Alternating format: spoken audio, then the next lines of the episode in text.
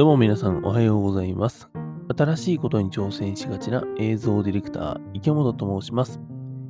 このポッドキャスト番組、聞くと挑戦したくなるラジオは、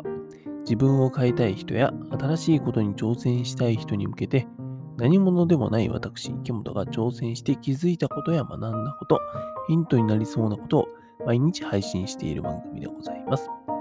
電車の移動中や仕事の休憩中にでも、ゆるゆるながら聞きしてください。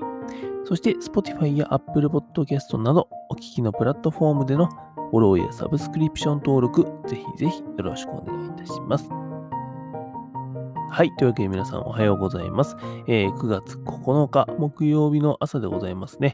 うん、まあめっちゃ今あくび出そうでしたね。すいません。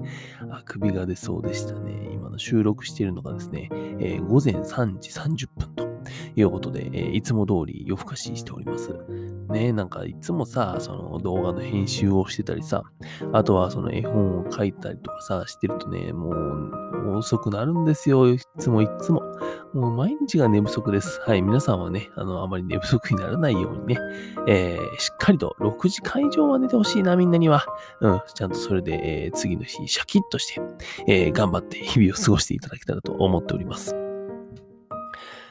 はい。で、えっ、と、ちょっと本題に入る前にさ、一個ね、えっ、と、この、聞くと挑戦したくなるラジオあるじゃん。この僕が今喋ってるこのラジオなんだけど、これがね、なんと昨日の放送の分、昨日の放送がですね、メタバースに美術館を作りたいっていう、すごいこう、なんだろうな、これからの話というかさ、えっ、と、近未来の話をね、したし、みんなが多分参考にできるような話をしたつもりだったんだけどね、えっ、と、なんと再生回数がゼロっていうね、めちゃくちゃ悲しい現実でした。なんか、うん、別にさ、一人でも聞いてくれてたらさ、なんか、あまあ、一人だけ少ないけど、あでも聞いてくれてる人いるんだなって思うけど、ゼロってやっぱ悲しいですね。うん、なんか悲しいんで、皆さん、もしこの話を聞いてる方いましたら、ぜひ、この明日も、明日も、えー聞きに来ていただけたらと思っております。そこそこ、ちょっとね、面白い話してるはずなんだけどな。やっぱあんまり興味ないのかな、NFT とかって。はい、というわけで、えーもう本題に入っていきましょう。愚痴は以上でございます。えー今日のお話でございますが、物よりことに人が集まるっていうお話をしようかなと思っております。えっと、まあ、結論から言うとですね、えっと、商品サービスというよりは、その商品サービスのバックボーンだったりとか、物語の方に人が集まるよねっていう話でございます。え皆さんがご存知の通りですね、今、えこの令和3年、今日は9月9日でございますが、この現在ですね、物っていうのは溢れに溢れ返ってますよね。うん、商品、サービスとかさ。えっ、と、まあ、なんでもいいよ。そのおもちゃ、一個おもちゃ、赤ちゃん用のおもちゃとかさ。えっ、と、僕は動画で、動画を作る人間だからさ、その動画を撮影するためのカメラだって溢れ返ってるし。ね、いろんなものがもう増え、増えに増えすぎて、もうあの、なんか、多いんだよ。とにかく物が多いんだよ。でね、えっ、と、それってなんでかなって考えてみると、えっ、と、単純にさ、世の中が、まあ、技術が、えーどんどん進歩していってるから、誰もが同じようなクオリティのものを作れるようになっちゃってるんですね。これはすごい素敵なことなんだけども、えっ、と、反面ですね、差別化がしにくい。ものっていうところで差別化がしにくいっていうのが、一個、えっ、と、まあ、難点というかさ、うん、っていうので上がってきますよね。うん。まあ、だからこそね、えっ、と、まあ、物には差が出なくなっております。例えばで言うとさ、うーんと、僕はね、コーヒーが好きなんだけど、うんと、なんだろう、ドトールコーヒーってあるよね。ドトールコーヒーのコーヒーってね、普通にうまいのよ。美味しいんですよ。あとは、カフェドクリエっていうカフェがあるよね。カフェドクリエのね、コーヒーって美味しいんですよ。あとはね、えっ、と、米田コーヒー。僕は米田コーヒー大好きですけども、愛知県を中心にある喫茶店ね。えー米田コーヒーのね、コーヒーって美味しいんですよ。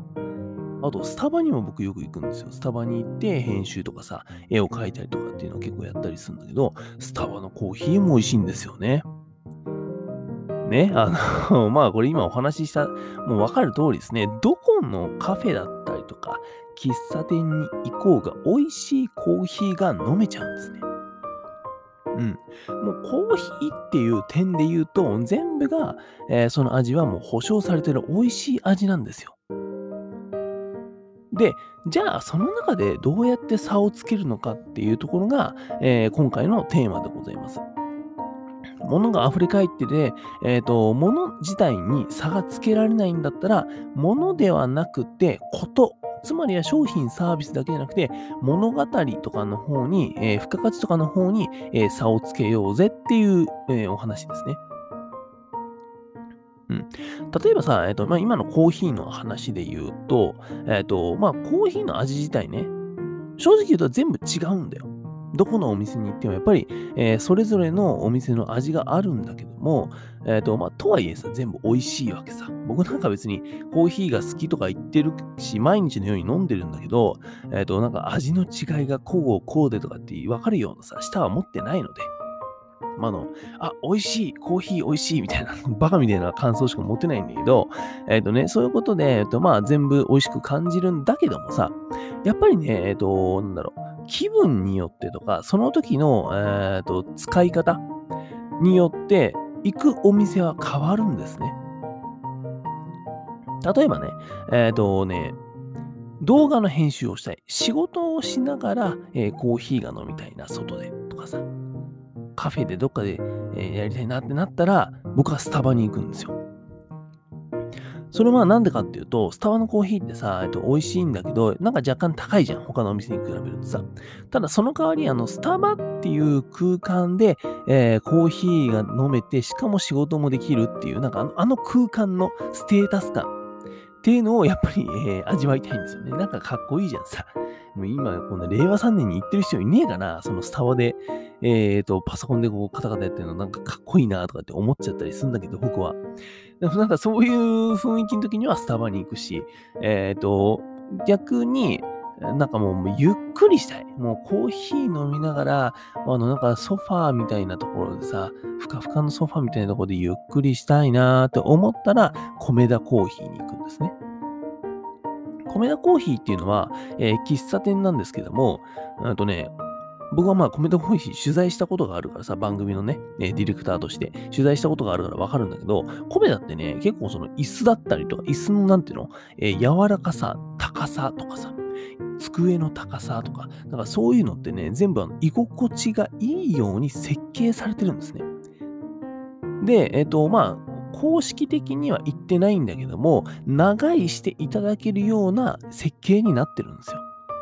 だからこそ、もうゆったりと、ちょっとまったりと、ね長い時間、えーコーヒーでも飲みながらいたいなっていう時には、コメダに僕は行きます。とか、えっ、と、まあ、もっと言うと、うんとね、やっぱりコメダに行くっていう率が高いです、僕は。それって、なんだろうな、とコーヒーを飲みたいなと思ったらね、コーヒー飲みたいなって思ったら、例えばさ、えっと、カフェドクリエ、ドトール、コメダって並んでたら、僕はね、コメダに行くんですよ。これなんでかっていうと、愛知県民だから。多分。っていうのがでかいかもしれない。うん、でも、それが、えっと、今回お話しした、その、ものよりことっていうお話でございます。全部、えードトール、カフェドクリエ、コメダコーヒーって、全部コーヒーが飲めるお店なんだけど、えー僕はなんとなく愛知県民だし、えー長居したかったらそのふかふかのソファーでこうゆったりできるからっていう、えー理由というかさ、そこの物語があるからこそ米田コーヒーに行くんですよね。というようにですね、えっ、と、やっぱりどんな商品、サービスっていうのは、まあ、今の時代さ、差がつきにくくなってはいるんだけども、そこよりは、と、こと、その物語とか、えーそこの商品、サービスを使う理由みたいなところに、えー人が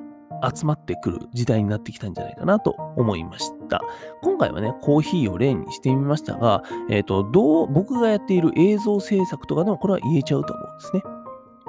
うん。みんながみんなさ、なんか洒落た映像は作れちゃうし、なんか撮れるし、撮影できるしさ。で、編集ソフトだって買えばさ、みんな同じことができるわけさ。でも、えっ、と、なんだろうな、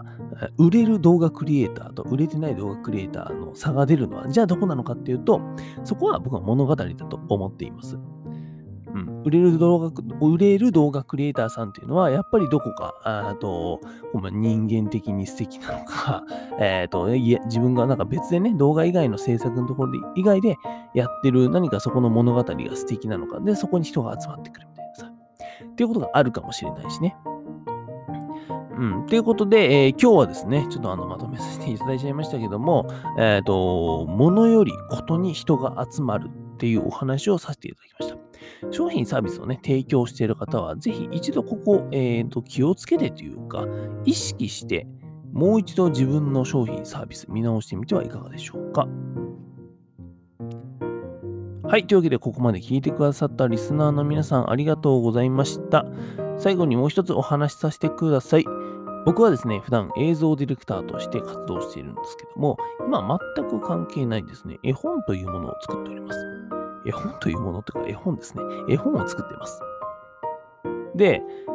うんと、なんでね、映像ディレクターの動画再生機にさ、映像ディレクターとしてやってて、なんで絵本作ってんの？って、えー、いう話なんだけども、僕自身がですね、人が挑戦する姿っていうのを見て、かっこいいなって思うんですよ。うん、かっこいいなって思うし、面白いなって思うんですね。で、たださ、この感覚って、えっと、僕だけのもんじゃないと思っていて、えー、他の人が挑戦してる姿を見て、俺も頑張んないととかさ、私ももっと面白いことに挑戦しないととかって思う人っていると思うんだよね。